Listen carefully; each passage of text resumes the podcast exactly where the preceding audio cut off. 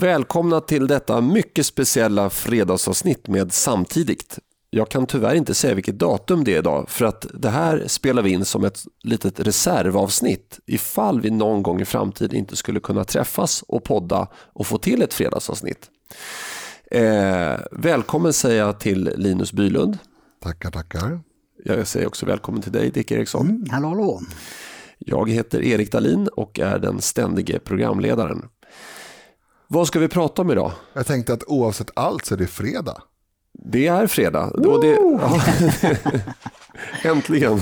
Äntligen fredag. Mm. Ja, eh, men nu ska vi inte återupprepa oss. Nej. Eh, nu har jag redan sagt att det är fredag två gånger. Vad ska vi prata om, eh, Linus? Vill du att jag drar en rolig historia? Jag tycker du ska säga något kul, för att det är fredag. Ja. Nej, men jag, min, min, pappa han är en mästare på att dra roliga historier. Eh, jag har tyvärr inte ärvt den egenskapen. Men en rolig historia som han har drog eh, gjorde att jag, jag höll på att omkomma. Jag höll faktiskt på att skratta ihjäl mig. Så att om, om jag gör det 10% så bra som han gjorde så eh, har jag lyckats. Ja, men det var i alla fall på en eh, golfklubb eh, där de skulle stå och öva så här slag på ranchen och då Eh, var det en som var lite oförsiktig när han drog tillbaka klubban så att han drog den rakt på eh, käften på en eh, som passerade bakom. Och, ja, han eh, slog ut eh, alla framtänder, fick åka till sjukhuset och sådär. Och, och sen då dagen efter kom han tillbaka till eh, golfklubben och då möts han av personalen och så, åh vi är så hemskt ledsna, vi, vi, vi hörde vad som hände, eh, fruktansvärt. Ehm, Eh, får, får vi bjuda på någonting att äta? Jag, jag kan inte äta. Han var alltså helt igentejpad i munnen. Så. Jaha, men, men eh, vi, vi, kanske får bjuda på ett glas. Kan inte dricka. Eh, Okej, okay, det var ju tråkigt. Eh, jo, just det. Eh, vi måste berätta det att eh, han som råkade slå till dig med klubban, när han åkte härifrån igår så eh, blev han inblandad i en trafikolycka och eh, han omkom faktiskt. Kan inte skratta. Elakt. Ja, det... ja, den hade jag faktiskt inte hört. Det är ganska ovanligt med sådana där historier. Mm. Nej, men det... Vi ber om ursäkt till känsliga lyssnare. Ja. ja, och till de som inte tyckte att det var ett dugg kul, vilket säkert kan vara en del. Humor är väldigt konstigt på det sättet. Mm. Ja.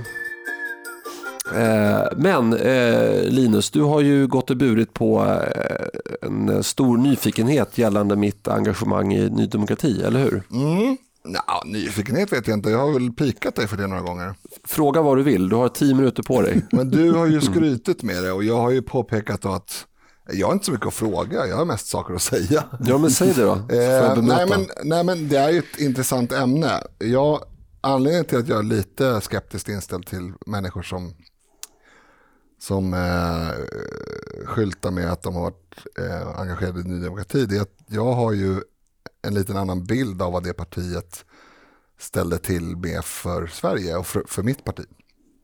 Eh, jag tror att Sverigedemokraterna hade blivit större tidigare eh, om Ny Demokrati inte hade sabbat manegen, om jag får uttrycka mig så. Eh, jag, jag skulle nästan säga att jag, jag ska inte säga att jag kände Ian innan han dog, men jag träffade honom ganska många gånger och, och hade väldigt intressanta diskussioner och samtal. Och, och Ian Wachtmeister, Ian Wachtmeister som, som mm. ju var eh, en av två eh, partiledare, gissar jag var.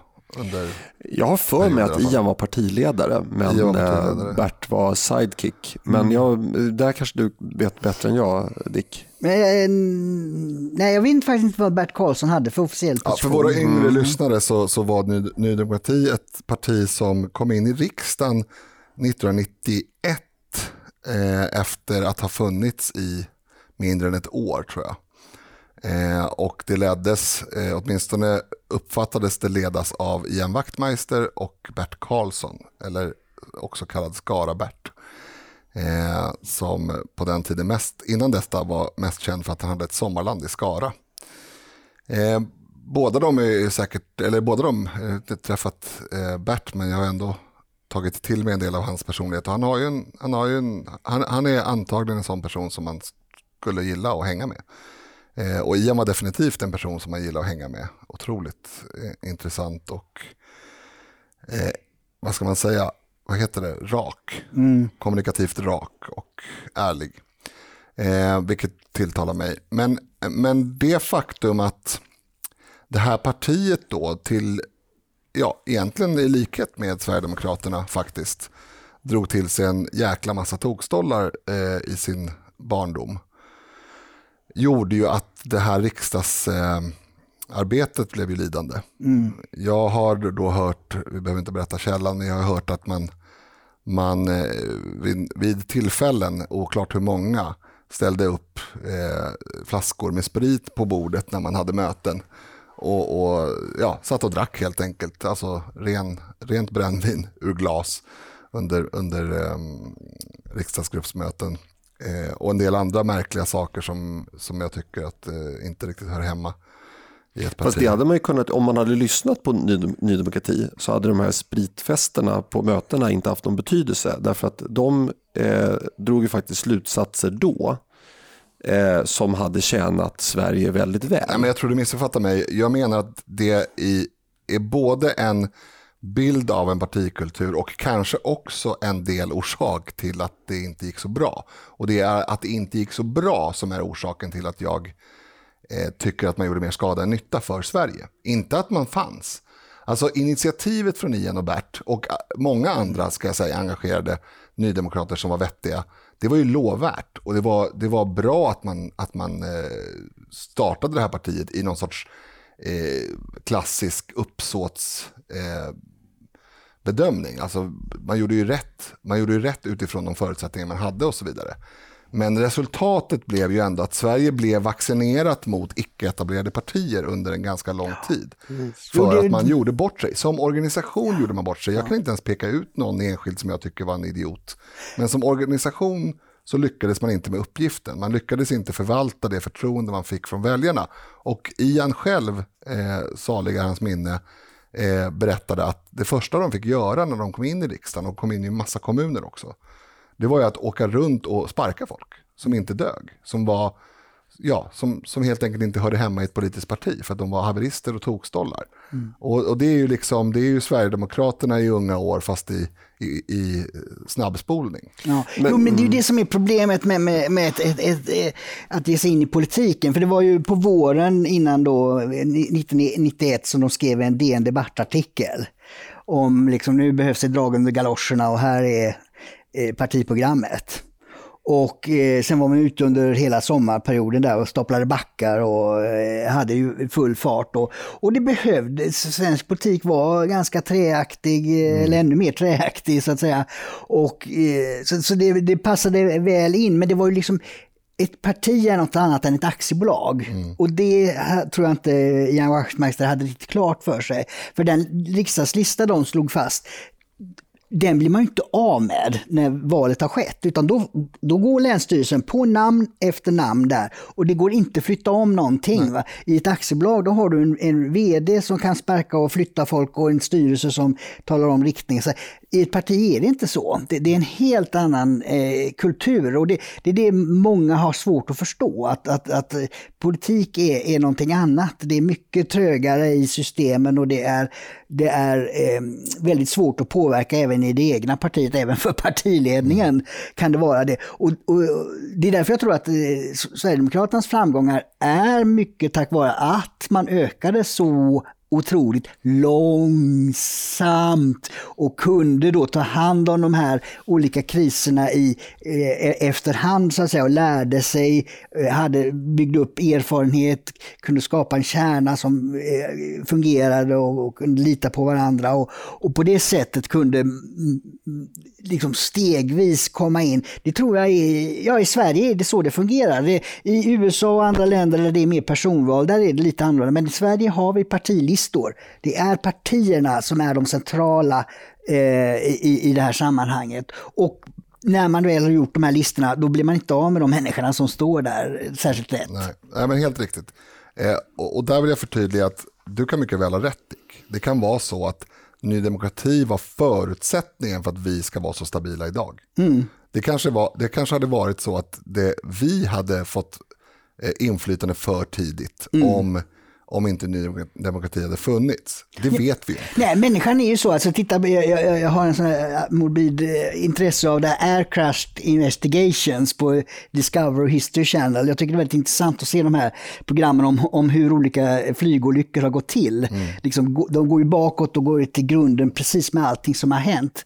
Och, och eh, ofta är det ju just eh, eller människan är ju sån att man kan spara in lite pengar här, det blir lite billigare. Men när det har hänt en olycka och människor eh, tragiskt har dött, då förstår man, ja men det här måste vi faktiskt åtgärda. Vi kan inte ha det på det viset.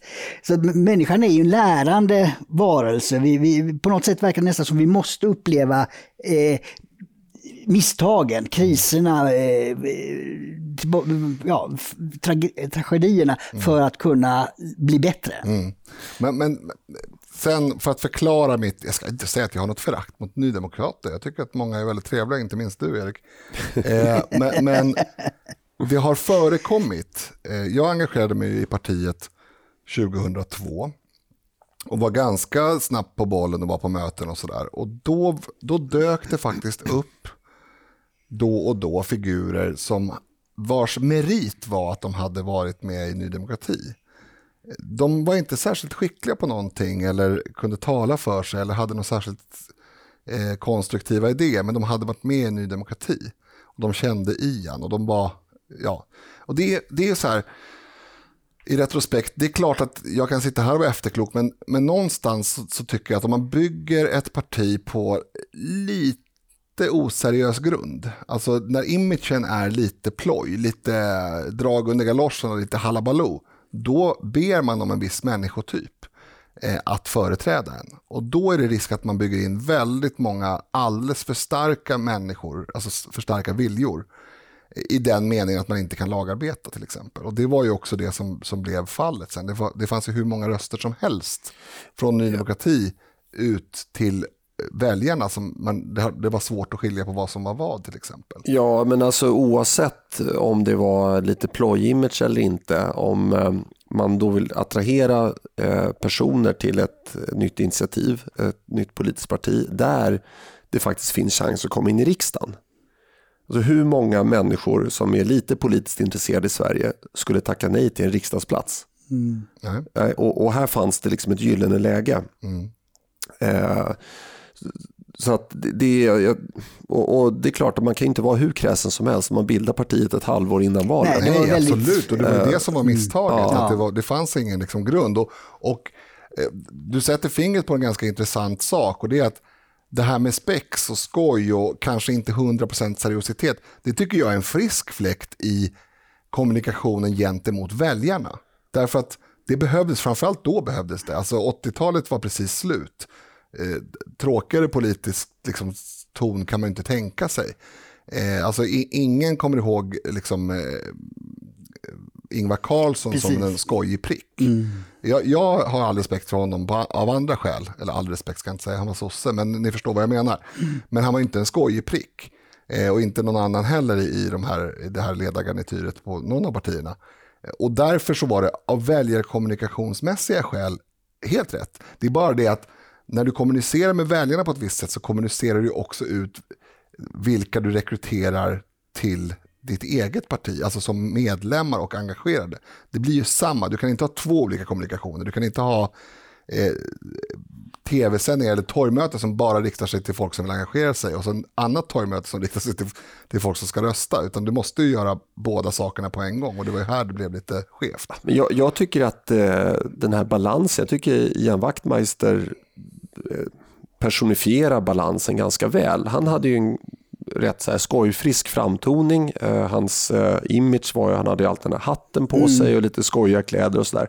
Men han hade ett allvarligt budskap. Så jag, jag tycker inte att det finns någon, någon motsättning där. Eh, men låt säga nu att Medborgerlig Samling hade kommit in i riksdagen 2018. Mm. Vad hade det, det varit för samling människor? Jo, men de har, jag är helt säker på att de har fyra, fem personer som är riktigt, riktigt bra. Men resten då? Nej, jag, jag tror att de hade klarat sig bättre. Ja, de hade kanske klarat sig bättre, men, men hade de klarat sig bra? Men, Eh, men alltså, eh, Ny Demokrati hade två stora problem, det är det. Alltså, I det här teoretiska experimentet som du gör nu med att Medborgerlig Samling skulle få, få riksdagsplatser så, så ingår ju inte att de är oseriösa i sin kommunikation. Det ingår däremot att de är nya, väldigt nya. Och det var det, var det ena generalproblemet för Ny Demokrati. Att de var väldigt, väldigt ny organisation. Och det andra var tonläget man hade gentemot omvärlden. Det gjorde ju i kombination, menar jag, jag, jag har liksom inte skrivit böcker om det här, jag är inte liksom något orakel, det här är bara min personliga uppfattning. Det gjorde att det blev en skakig organisation som inte kunde komma överens. För det finns en sak som skiljer en skön kille med bra driv och entreprenöranda från en bra politiker och det är, det är förmågan och viljan att faktiskt samarbeta, kompromissa eh, och vara pragmatisk. Det är ofta i motsatsförhållande till människor som, som betraktar sig som kanske lite outsiders, lite, e, lite stå på egna ben, lite gilla Ian Wachtmeister. Eh, det, det, är inte säkert att den människotypen är något särskilt bra att ha i ett lag. Det må så vara, men eh, nu ska vi ha respekt för att vi, vi båda var ganska unga. Jag, jag blev medlem i Ny, Ny Demokrati 1993. Mm. Eh, det var precis när jag liksom var, blev politiskt mogen att mm. fatta egna... Hade de ett ungdomsförbund? Nej, eh, och det var uttalat. För när, när jag kom in där så gick med lite grann på möten, man blev inbjuden då. Och då var det någon tant som sa Eh, ska vi inte ha ett ungdomsförbund och så presentera mig och sådär för någon annan. Jag kommer inte ihåg var. Mötet var i fältöversten faktiskt. Bara för att hon ville slippa dig eller bara för att hon tyckte det var bra? Eh, ja du, det, det var en bra fråga. Nej men då, då sa den här personen, nej men här är alla lika, vi har tagit beslut om det, vi ska inte ha något kvinnoförbund och inget ungdomsförbund utan här är alla lika ungefär. Så mm. det, det var en uttalad strategi. Mm. Eh, sen vet jag att det var någonting, eh, det är möjligt, möjligt att de hade ett initiativ alltså efter att de åkte ut 94 för då blev det en helt ny ledning och så. Eh, så där vet jag att jag träffade någon i något sammanhang eh, på Luntmakargatan då när de, där de hade sitt huvudkontor. Eh, att jag tror att han skulle antingen starta upp ett ungdomsförbund eller att han var ordförande. Så att, mm. Eh, men men jag, i alla fall mitt engagemang där det mynnade ut i att jag blev invald i styrelsen för Stockholms stad. Eh, men det här var ju då eh, perioden efter att de åkte ut. Mm. Jag tror att det var runt 97 kanske. Var det någon år. annan som var partiledare då? Ja, det, det blev en... Var det, det var en, eller? Ja, han, han, han, var under ett tag. Vivian Franzén eh, kommer ihåg. Jag kommer så himla väl ihåg. Det, det var ett möte på i, eh, nu ska vi se här, Norra Latin ligger där vid Norra Bantorget va? Mm, ja. eh, precis. Och då var det att man skulle anmäla på, när man, samtidigt som man anmälde sig till, till stämman, jag tror att det här var årsstämman för hela eh, partiet då, så skulle man eh, ange om man, om man ville ha lunch.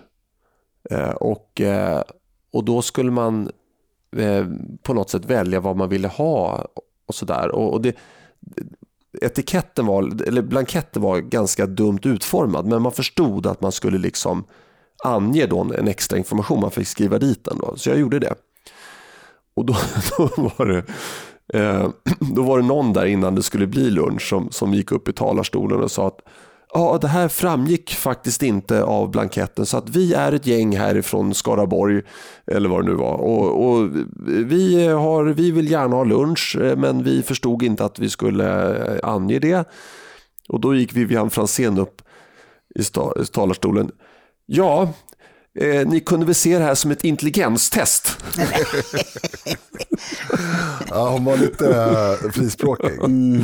Så att, eh, den, var den brukar jag använda mig av lite då. Med, med ja. u-hjälpen också. Vad sa du? Att... Var det inte Vivian Franzén som sa det här med u-hjälpen också? Att det var, det var någonting med att förr så åt Nej, men det var John Boväng. Det var John Boväng. Ja, ja. Okay. Det, det är att eh, förr i tiden så åt lejonen upp barnen i Afrika eller något sånt där. Ja. Och då behövdes ingen u-hjälp. Ja, det var någonting ja, det var väldigt ja. märkligt. Men, han, men det, det, vad ska jag säga, eh, en sån person skulle ju direkt blivit utesluten ur vilket parti som helst. Mm.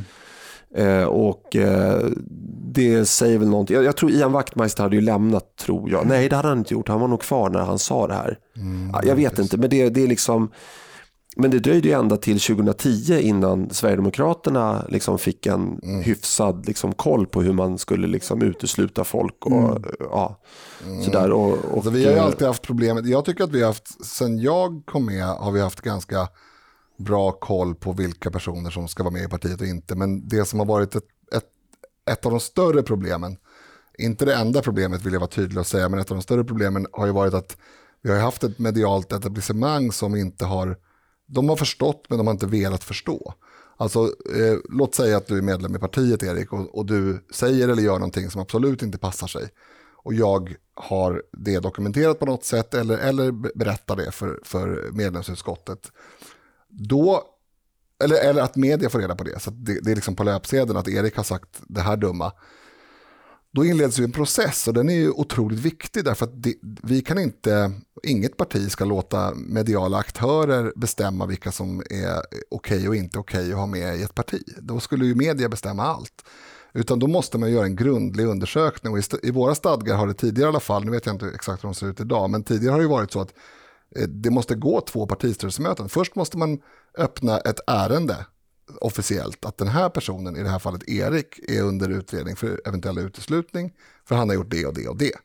Sen ska du då ha möjlighet att yttra dig och sen ska den processen gå. Sen ska det gå minst ett partistyrelsemöte till för att det här ska kunna exekveras. Och det är en rimlig ordning om man har någon typ av respekt för rättssäkerhet och hur man behandlar enskilda människor. Men den här ordningen har ju svensk media, och det kan mycket väl ha gällt även för Ny Demokrati, ska jag säga, eh, använt då för att smutskasta. För om, om, vi då, om du då har påstås ha sagt någonting helt o, oacceptabelt, då tar det ändå kanske, men partistyrelsemöten är inte ens varje månad, utan det kanske är en och en halv månad mellan de här två tillfällena. Och då kan man prångla ut hur mycket nyheter som helst om Sverigedemokraten Erik som har sagt det här dumma. Mm. Trots att det mm. finns en pågående process där man bara ska få alla korten snyggt på bordet så att man vet mm. vad man ska göra. Och det är ju ett förbaskat fult missbruk av makten från medias sida. Ja, och att... den, är, den är ju mycket värre än så. För att jag, jag, jag tog upp då, eh, eller hade tänkt då, då eh, efter fem ta upp det här. För man säger då, ja men det har ju funnits eh, då, eh, extremister i Sverigedemokraternas eh, närhet eller som medlemmar. Och, då hade jag tänkt att ta upp det. Ja, men för ett år sedan dömdes en, en eh, socialdemokratisk kommunpolitiker i Västsverige för sexuellt utnyttjande av en 16-åring, då, en, en nyanländ.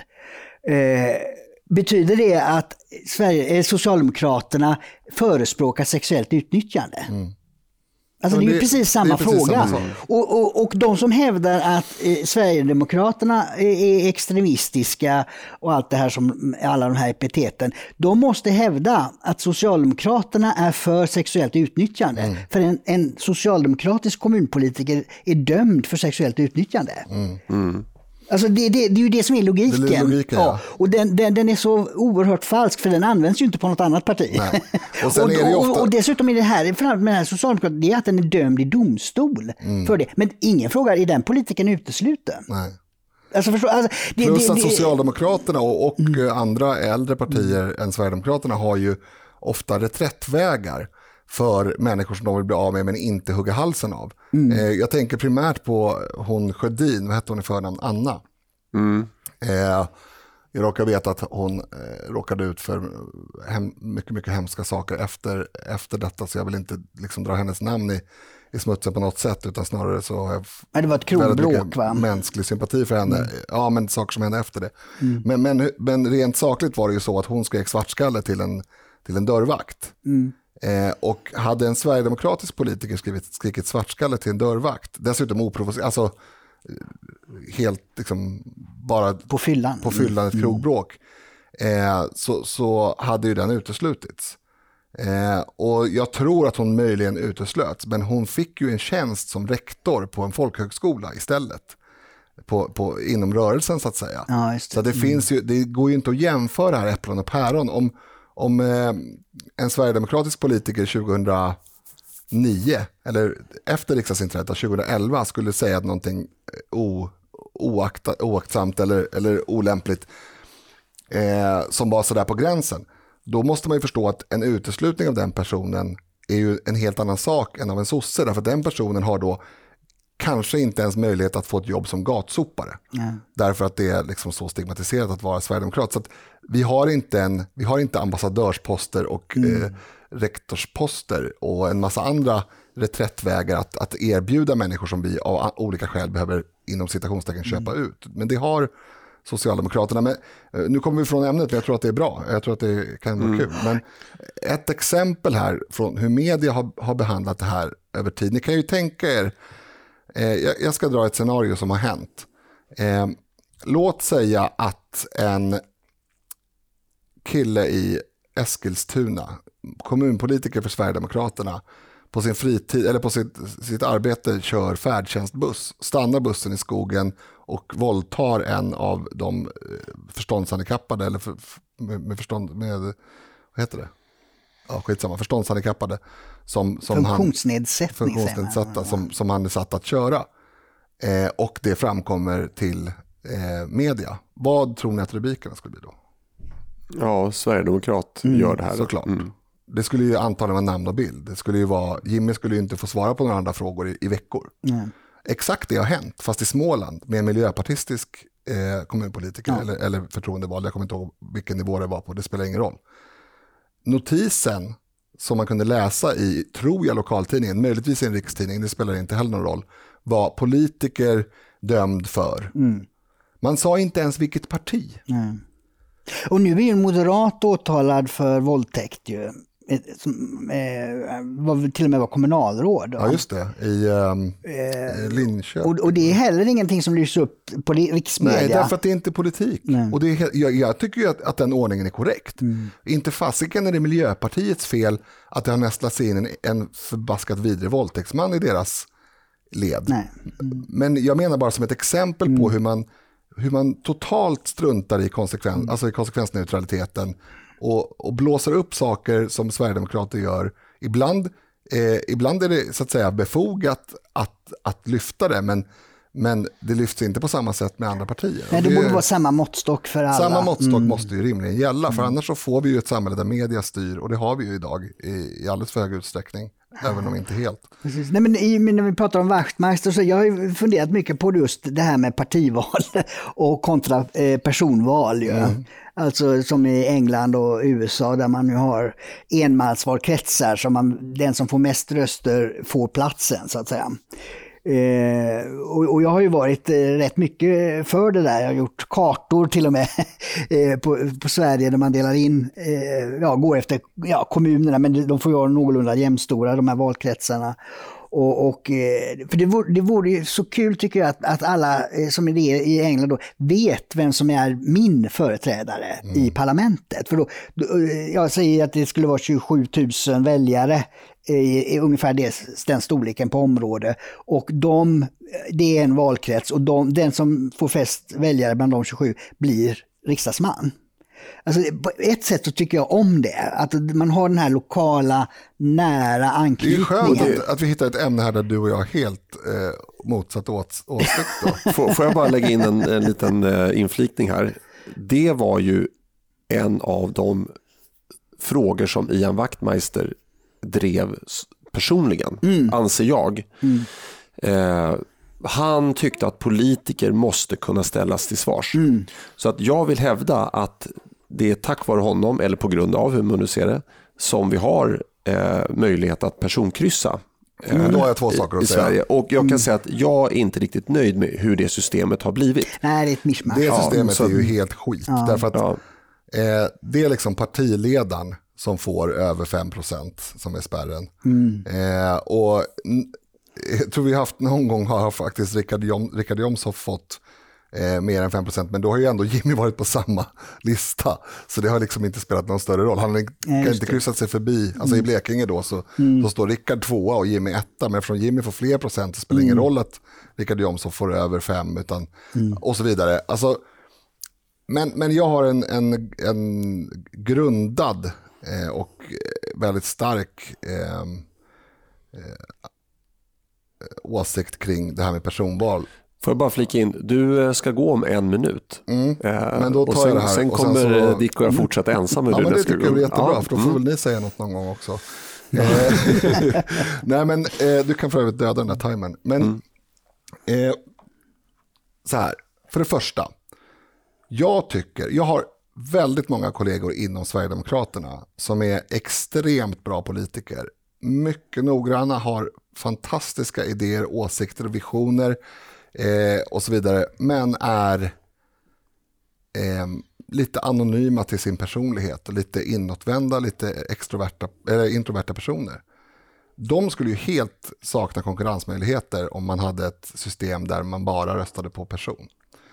Eh, sen så tror jag att det är mycket bättre för väljaren. Och det, det, jag är ju lite ideologi, alltså jag ska inte säga ideologi för jag gillar inte det ordet riktigt i det här sammanhanget, men partiprograms eh, orienterad i det att jag tycker att det är väldigt bra för väljarna att se att det här, det här är det partiets visioner och mål med ett land eller ja, en kommun i förekommande fall. Och jag får då som väljare lita på att de som är inom den här eh, organisationen, de, de jobbar mot de målen. Det är vad jag tycker demokrati handlar om. Det är det vad jag tycker demokrati borde handla om och samtalen borde handla om. Och allt det här med enskilda människors yviga utspel eller klickfanatism på olika saker, det tycker jag sabbar den demokratiska processen. För det blir kortsiktigt och det blir personfixerat på ett sätt som, alltså demokrati är liksom, demokrati, alltså parlamentarisk demokrati och politik är, en mandatperiod är lite. En liten tidsrymd. Ja, för att menar- ändra något på riktigt så Ja, är... för, för, Mm. och, och det, det här är ett problem för väst. Eh, och ännu värre för de som inte ännu har demokrati såklart. Men att vi får en kortsiktighet i politiken där, där man måste där saker ska fixas snabbt. Och vi har den typen av problem i Sverige, inte, om inte, minst, eh, som inte låter sig fixas på, på något år Men, men du, du har ju en aspekt här och det är att människan vill ju ledas. Alltså det är så, vi, vi, vi vill, är man inte ledare själv så vill man stå upp för en ledare. Jo, men vänta nu här.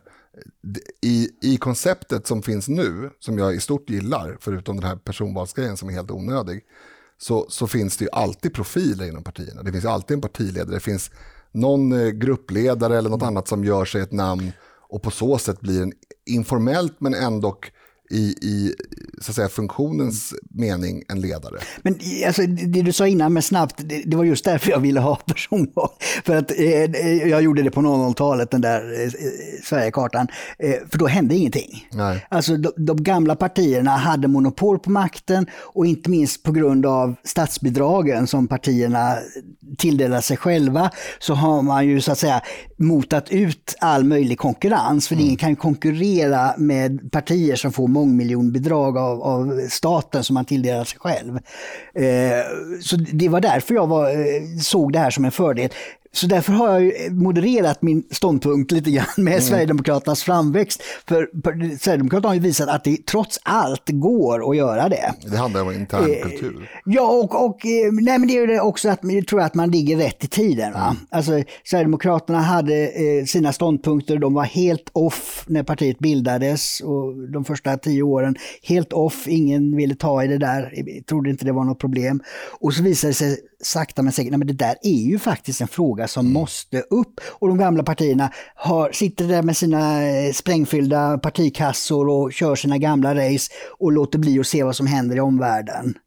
Och då blir Sverige, för det är det, jag tror, eh, eh, vad heter det, Josef Schumpeter heter en ekonom som pratar om den kreativa förstörelsen, att det är det som är marknadsekonomins överlägsenhet. Att eh, nya idéer kan slå sig fram eftersom det är kunden som bestämmer. Så det räck- räcker inte att vara stor och, och mäktig och, och, och ha stor marknad om man inte har de bästa idéerna, de bästa produkterna, för då kommer andra att slå sig fram. Och det är det som gör att marknadsekonomi alltid övervinner planekonomi. Och det där behöver man ju politiken också. Och, och, och, Problemet är där att, att han som sitter och skruvar på nästa uppfinning för det bolaget, han behöver inte personväljas utan han väljs ut, utifrån meriter. Det är det jag menar. Eh, att, att en partiorganisation som är sund och välskött, där kommer de här som kan uppfattas kanske som lite kufar rent socialt in ändå. Därför att organisationen i sig vet att det här är en jäkla klippa. den här inåtvända personen är en, ett geni, vi behöver honom här. Sen så ska vi komma ihåg att ibland lyfts det här med personligt ansvar, att det är bra med personval för då blir det liksom en person.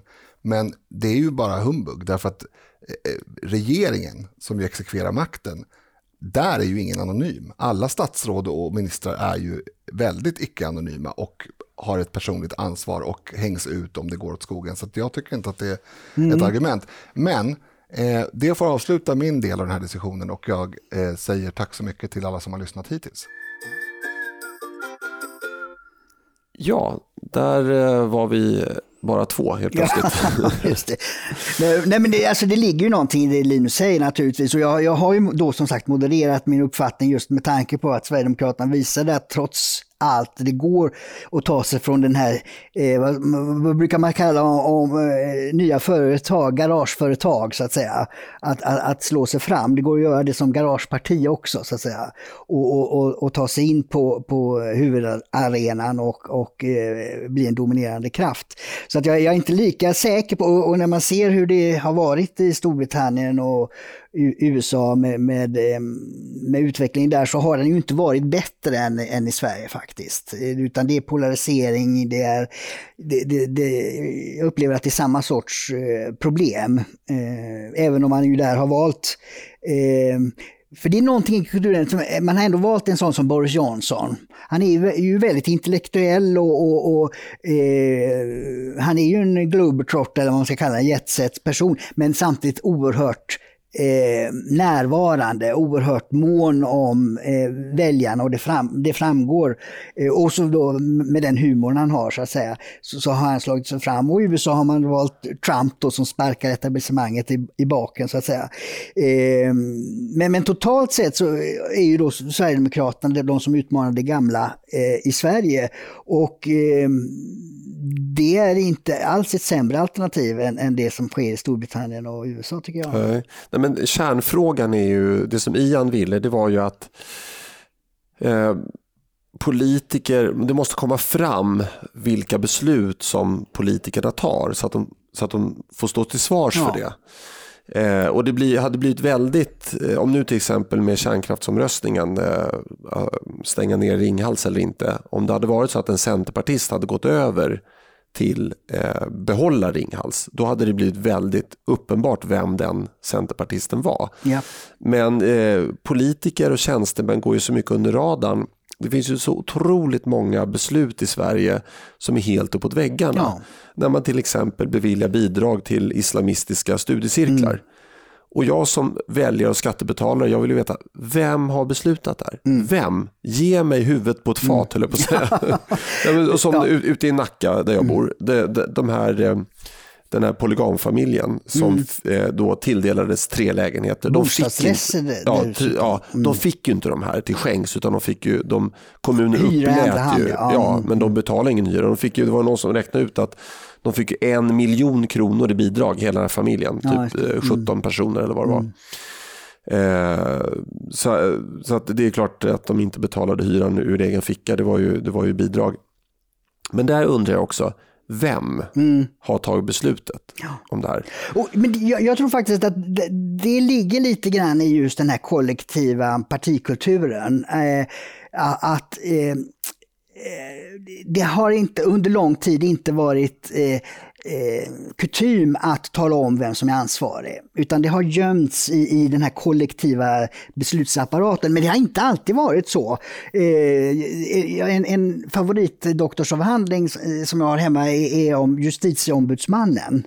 Och den kom till efter statsomvälvningen eller statskuppen 1809 eh, med den nya grundlagen som kom då, så införde man justitieombudsman och det är ett av få ord som har blivit internationella, ombudsman. Ju.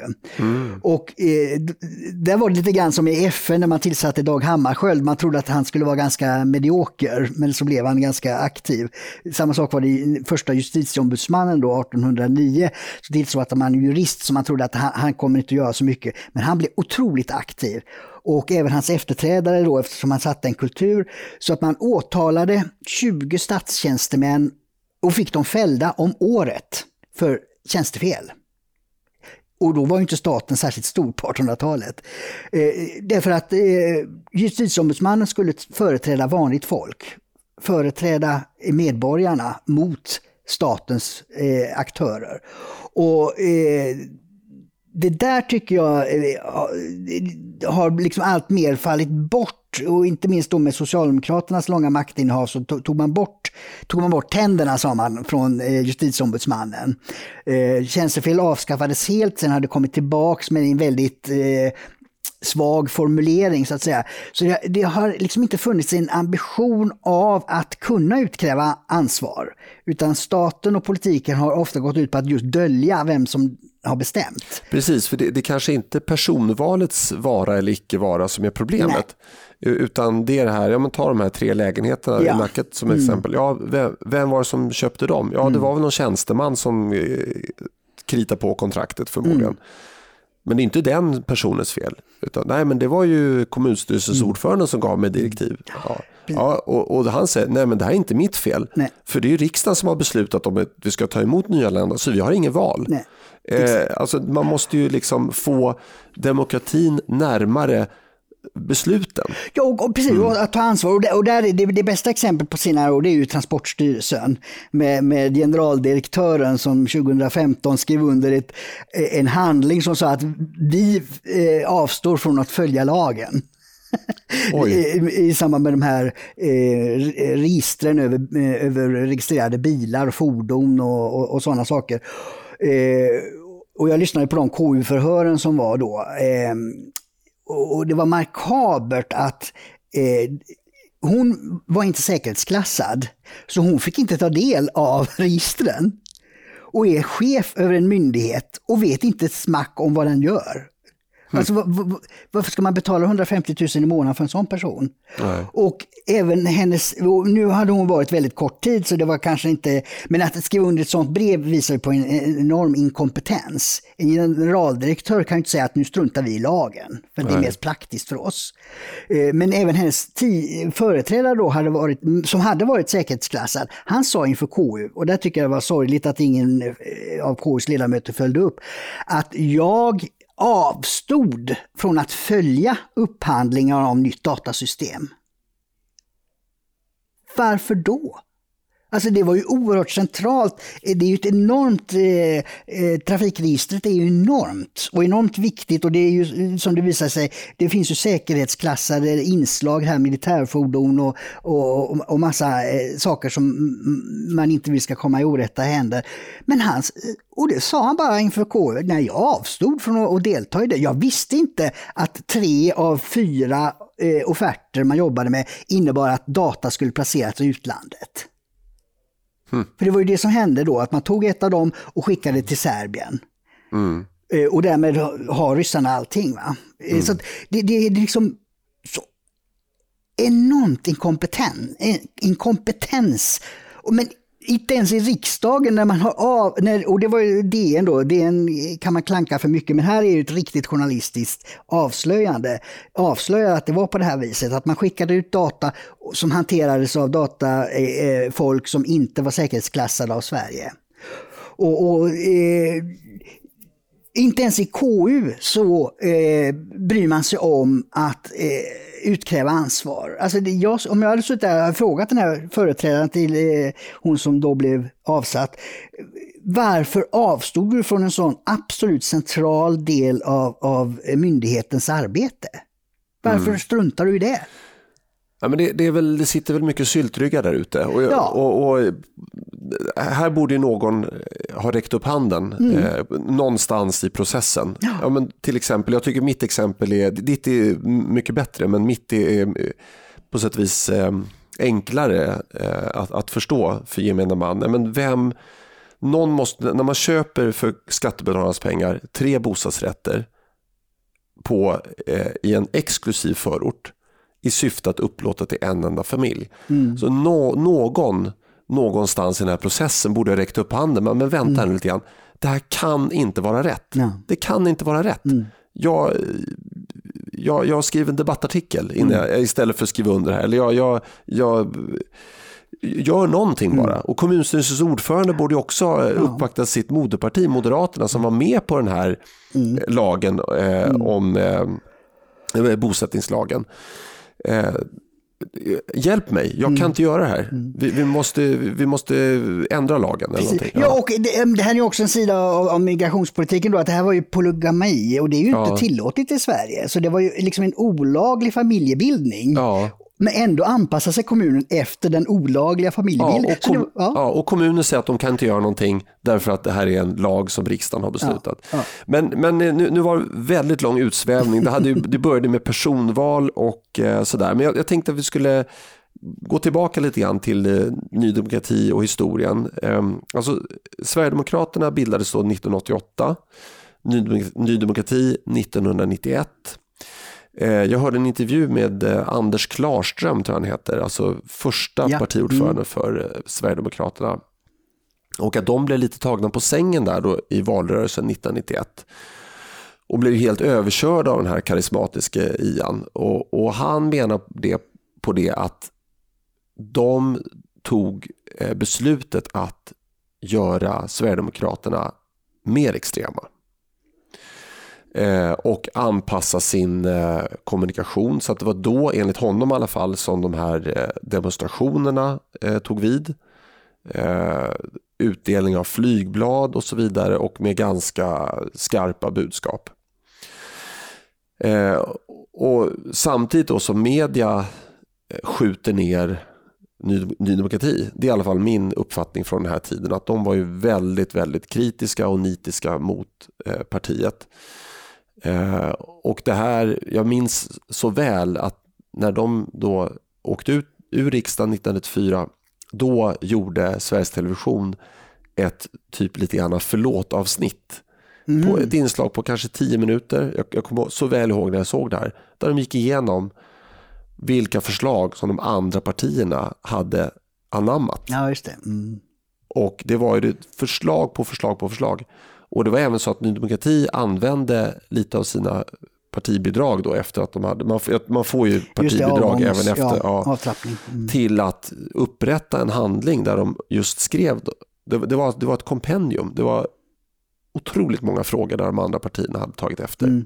Så att man sköt ner Ny Demokrati och tog över deras politik. Mm. Och parallellt då så hade ju Sverigedemokraterna skjutit ner sig själva genom att vrida sin politik åt det mer extrema hållet. Ja, precis. Ja, de här demonstrationerna, eh, det var dit folk kom med, med då den här klädseln och så vidare som, som omtalas så att säga. Men det är ju det, det, det är ju fritt att röra sig på gatorna och så. Men, men, men man hade ju då som sagt ett, inte något budskap som gick över gränsen vad jag har sett. Eh, men, men det, det var ju Eh, lockade till sig eh, folk som kanske inte var, var de lämpligaste. Mm.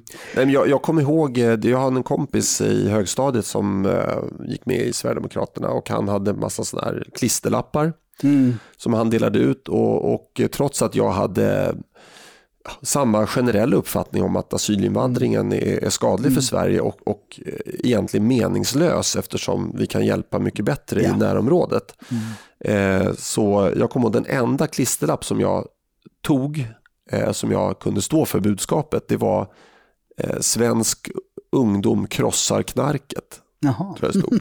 För det var, liksom, det var ju helt okontroversiellt. Ja. okontroversiellt. Det är ju mm. ingen som gillar knark. Mm. Liksom. Så att den, den kommer jag ihåg mm. att jag klistrade upp på mitt eh, ja, ja. skåp i högstadiekorridoren. Ja, och, då, de, och, så att, och att det redan då som, man kan ju tänka sig att man är radikalare när man är ung och sådär, men jag mm. kände att de här budskapen, nej, det var lite på gränsen. Jag kommer inte exakt ihåg vad det var nu. Men... Eh. Nej, men det, det var ju ofta folk som agerade på egen hand eftersom ett parti som ligger på under en halv procent har ju inga pengar. Så att det, det, är ju enskilda medlemmar som tar initiativ och lägger ut pengar och så vidare blir det ju i, i sådana sammanhang. Och då kan de ju avgöra budskapen som kanske inte stämmer överens med partiprogrammet. Ja. Så att, eh, och så tror jag det har beskrivit också i, eh, i historieskrivningar. Men nej, men det, det och, och, och, det är ju väldigt lösa sammansättningar. Alltså, jag, det, det, blir nästan parodiskt att, att prata om organisationen när, när det är liksom ett antal tio personer som, som gör saker. Mm. Är, man har liksom inga resurser, ingen kraft egentligen annat än vad enskilda personer hittar på. Mm. Så det, egentligen är det ju eh, fel att prata om, om eh, partier, utan det är ju en sorts gräsrotsarbete som sker för att se om någonting någonstans slår, slår rot. Och där skiljer sig då Sverigedemokraterna från eh, Dansk Folkeparti och Framskrittspartiet i Norge. Ja. Där, där, det var, precis som Ian Wachtmeister, det var Mogens Glistrup och Anders Kempe i, i, i Norge som var väldigt välkända personer när de bildade partiet. Och därför har de ju sluppit väldigt mycket av den här my mytbildningen, den eh, avskyvärda mytbildningen.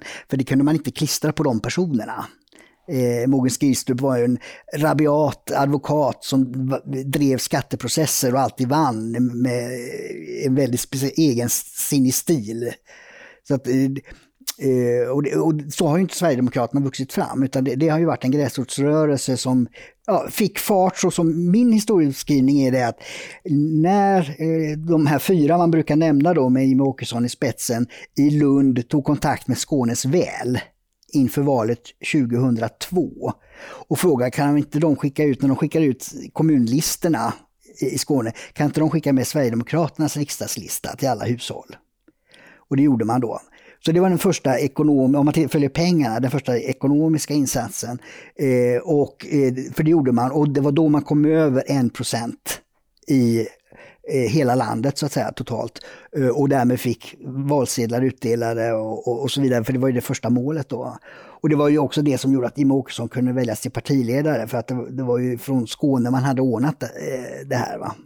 Så, så ser jag eh, rötterna, egentligen är det Skånes väl som är Sverigedemokraternas rötter. Och då stämmer det också överens med Fremskrittspartiet och, och Dansk Folkeparti på 70-talet. För de skånska partierna var ju också just eh, mot spritmonopol, eh, mot eh, mediamonopol, eh, alltså den typen av, av frågor eh, som de andra de partierna också var då i, i Norge och, och, Danmark. Ja, för det var ju det var lite grann hjärtefrågor för Ny Demokrati, att mm. man ville åt förmynderiet. Just det, Nej, men det, precis, det var de här tidiga 70-talspartierna eh, hade det som, som en kärna. Ja. Mm. Nej, men det, det, jag, jag känner mig ju, eh, jag, jag, känner att jag har en, så en, en liberal grundvärdering, en, en, liberal grund att stå på. Och, och jag förstår inte alls den här kampen då mellan konservatism och liberalism. För att Ny Demokrati var ju ett eh,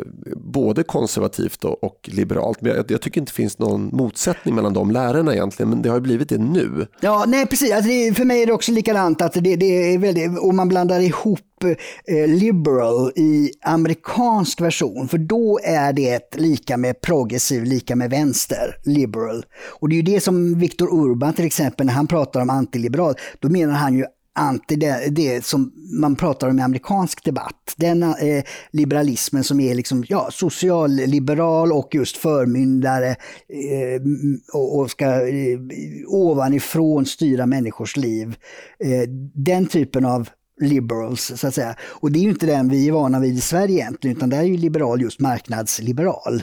Mm. Och det är ju någonting helt annat. Va? Så, så det, det här orden har ju också krånglat till debatten väldigt mycket. För att, att vara mot förmynderi eh, utifrån ett liberalt perspektiv är ju väldigt mycket det som Sverigedemokraterna är när man är kritisk mot hur politikerna har styrt landet i viktiga frågor. Ja. Mm. Eh, ja, nej, men, eh, ytterligare jämförelse mellan de här två partierna. N när jag satt i styrelsen då i Stockholm, eh, då var det en person som var väldigt framträdande i den styrelsen som eh, jag eh, faktiskt har frågat lite framträdande sverigedemokrater. Ja, men du kanske känner den här? Ja, jo då. Eh, ja, han blev utesluten. Mm. Så jag vet nämligen att han gick från en av de sista gångerna vi såg så, så berättade han att han hade engagerats lite grann i Sverigedemokraterna för att han såg vad som var på gång att hända då valet 98. Ja. Men att han tyckte att eh, det var oseriöst parti och man fick ungefär vetskap i efterhand om att det har hållits ett årsmöte och, ja. och sådär. Eh, men, men då var jag nyfiken på om det var någon sverigedemokrat då som, som kände till vem man var. Och, och det säger rätt mycket att han var alltså högt inom Stockholm väldigt högt inom Stockholm för Ny Demokrati. Men i Sverigedemokraterna blev han utesluten. Mm. Och många ser ju Ny Demokrati som mindre eh, kontroversiellt Ja. än Sverigedemokraterna. Mm. Men i realiteten så är det precis tvärtom. Mm. Att inom SD så måste man faktiskt sköta sig, Mm. annars åker man ut. Ja, precis. Och det har ju skärpts med tiden eftersom man vill eh, ha inflytande och då måste man vara seriös och ha, eh, ja det Linus var inne på här, liksom ett, ett, bra underlag och eh, vara lagspelare och, och allt det där. Och, och det, det, det, eh, det krävs för, för att kunna få ett väldigt stort folkligt förtroende. Många tror att liksom de första 5 procenten är lika enkla som från, att gå från 20 till 25 procent, men så är det ju inte. Utan det blir svårare för varje procentenhet av väljarkåren man vill, vill eh, bredda sig med, ju svårare blir det. Det, det är liksom, konkurrensen blir hårdare från de andra. Det, det, är- man ska då också då tillfredsställa de första fem procenten. Så, att säga. så det, det, det, det är ju ett, ja, det är ju det som är, är statsmannakonst helt enkelt. Statsmän pratar man om förut. Alltså det är politiska ledare som kan eh, utkristallisera en väg som ligger så väl till att, att man inte stöter bort folk så att säga.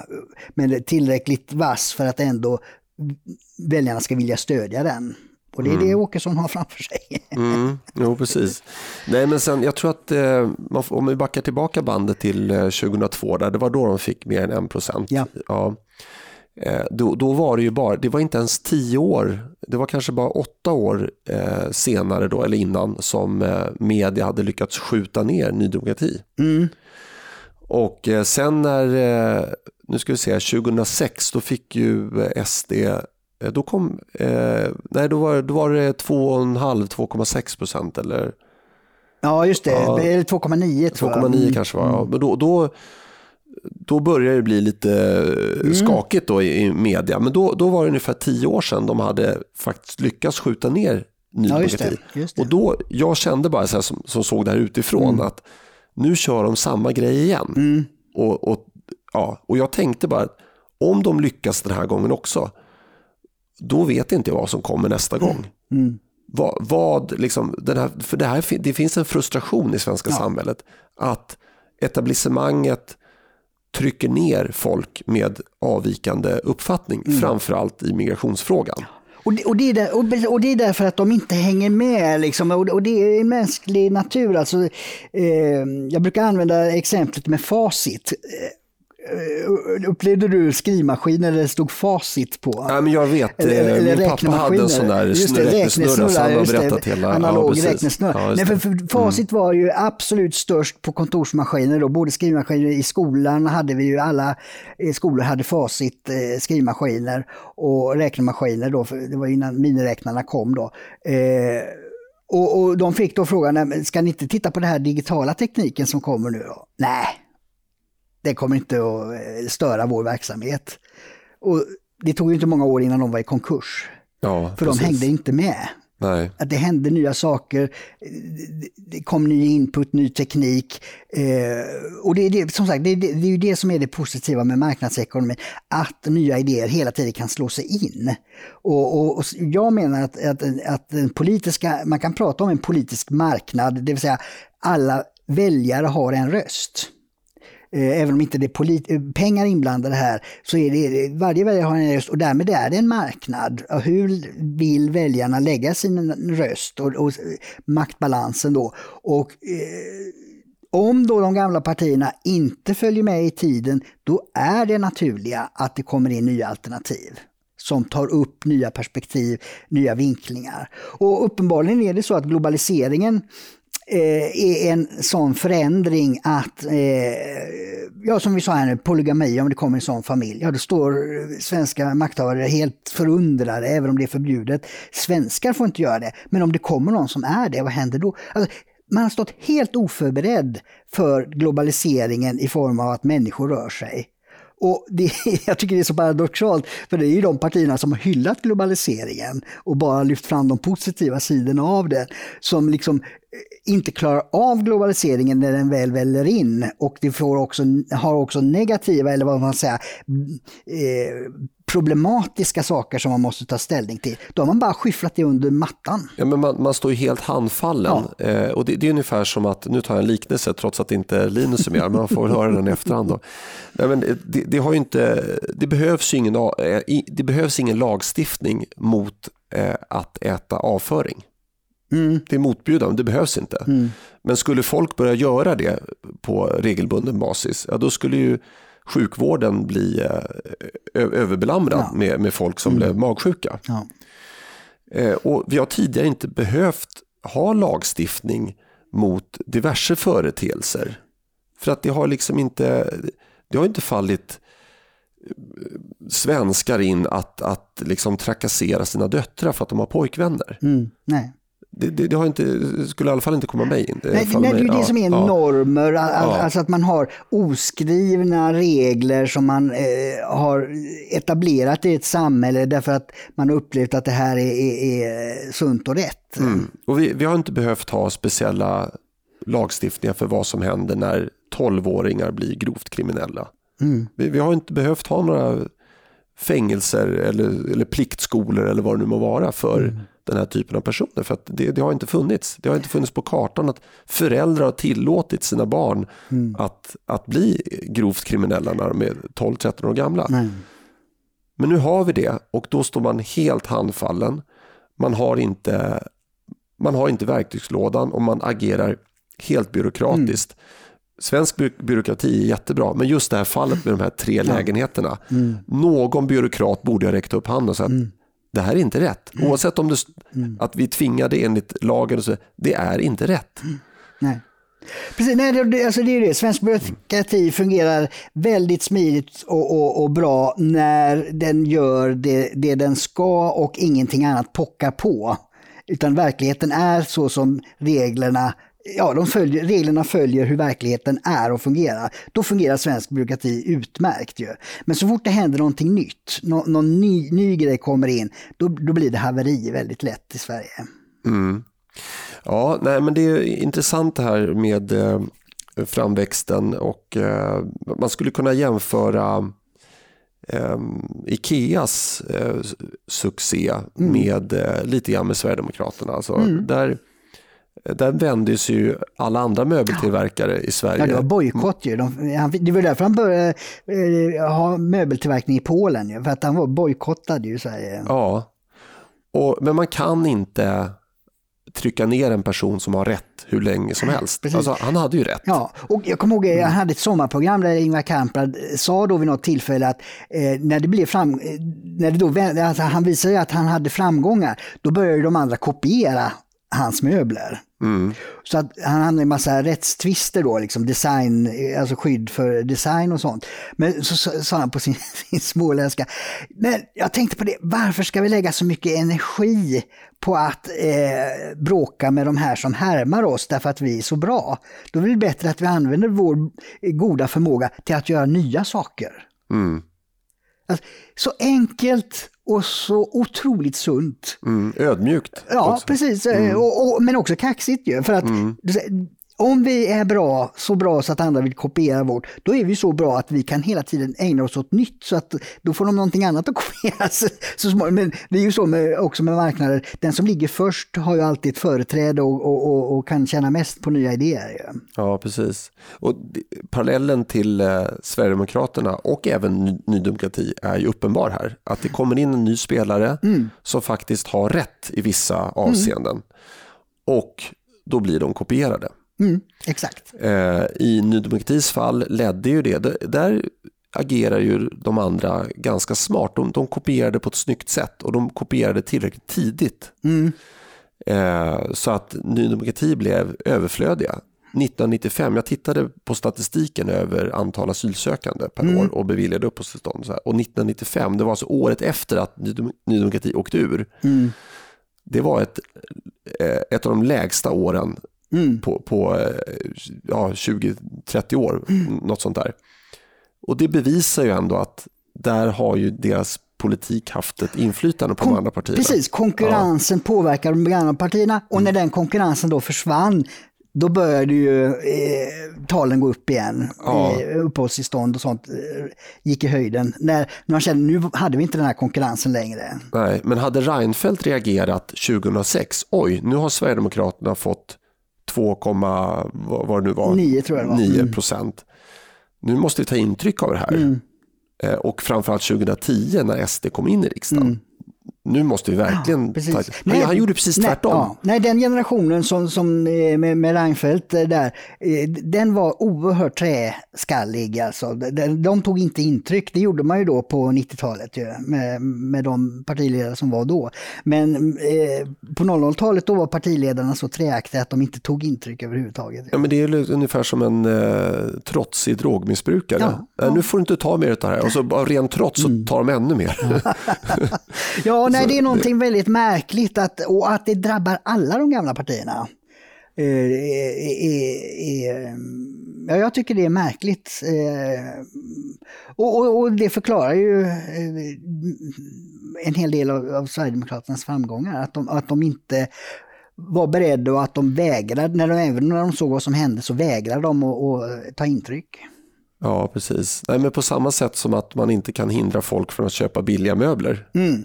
Eh, Eller prisvärda eller hur man nu säger det. Ja, Så kan man inte heller hindra folk från att säga nej till politik som man i grund och botten tycker är helt uppåt väggarna. precis. Det, det kommer förr eller senare slå igenom och nu ser vi det. Sverigedemokraterna har ju med god marginal över 20 procent i opinionen eh, idag. Ja, nu ska det här avsnittet vara tidlöst. Ja, men, det.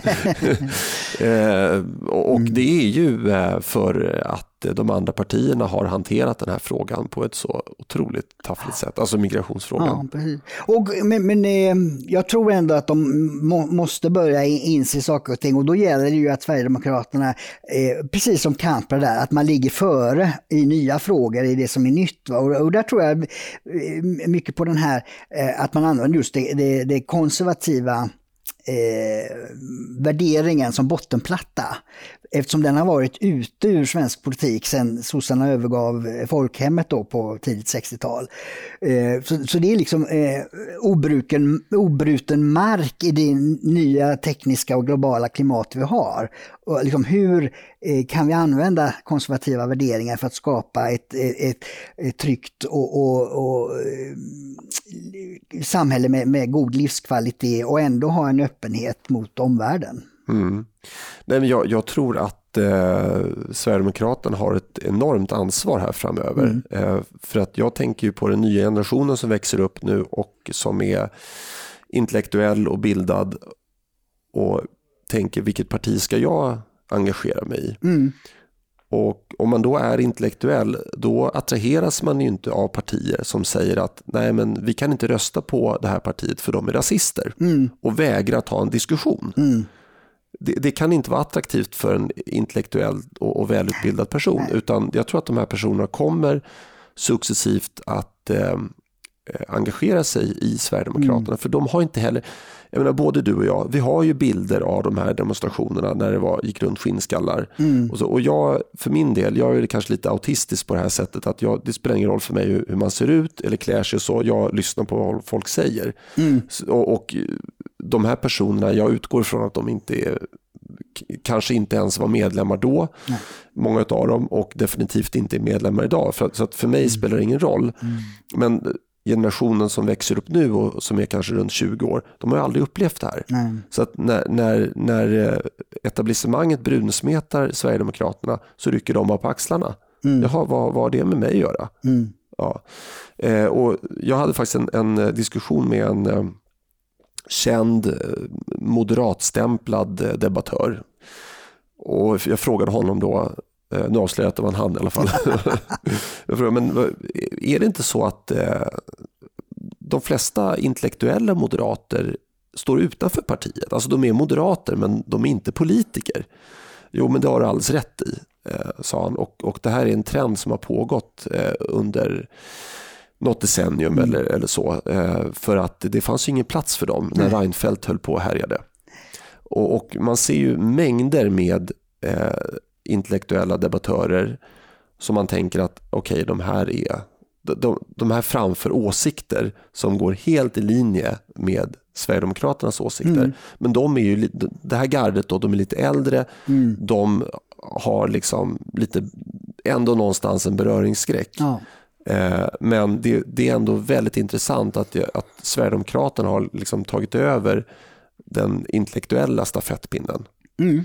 Och eh, därmed har de också ett stort ansvar inför framtiden tror jag. Ja, mycket, mycket stort och, och eh, just om man tittar just till exempel på hur det har gått för Dansk Folkeparti nu i senaste valet, jag kollade i Europaparlamentsvalet så, så var de nere på 9% där också. Och det beror ju på att de har liksom inte förnyat sig, de har, de har kört sina gamla kort eh, hela tiden och det, det går inte, eh, eh om man är först och bäst i, i ett val eller ett decennium så betyder inte det att man är det i nästa. Så där är, det, det är verkligen Sverigedemokraternas stora utmaning att se hur man ska eh, eh, presentera och eh, eh bygga politiska förslag som fungerar ja, nu på 20-talet. Men, men där i de länderna, Danmark och Norge, där kanske inte de andra politiska ledarna har eh, agerat lika vårdslöst som till exempel Annie Lööf eller Fredrik Reinfeldt har gjort. Eh, så där kanske lite lättare att ta tillbaka väljare också. Ja, det är en bra poäng, det har jag inte mm. tänkt på, men det, det, har du nog rätt i. De har inte varit lika dumdristiga som svenska partiledare och därför har de i Danmark kunnat plocka tillbaka eh, väljare. Men i Sverige har de varit så dumma att de har, eh, ja, de har ju kört iväg väljarna så att säga och, och, och så stämplat dem. Så att, eh, nej, det är nog, ligger en hel del i det. Mm. Ja, då var det väl dags att eh, avrunda det här lite speciella avsnittet. Ja, det gör Hoppas vi. att det får sändas någon gång. Om ni hör det här så har det faktiskt sänts. Precis. Det, som den här filosofen sa, jag tänker alltså finns jag. Just. Du hör det här, alltså finns avsnittet. Stämmer. ja, nej men eh, tack till er som lyssnat. Tack Dick Eriksson. Ja, tackar. Eh, ni kan ju som vanligt nå oss på mejladress samtidigt samtiden.nu. Ha det så gott! Hej då! Hej då!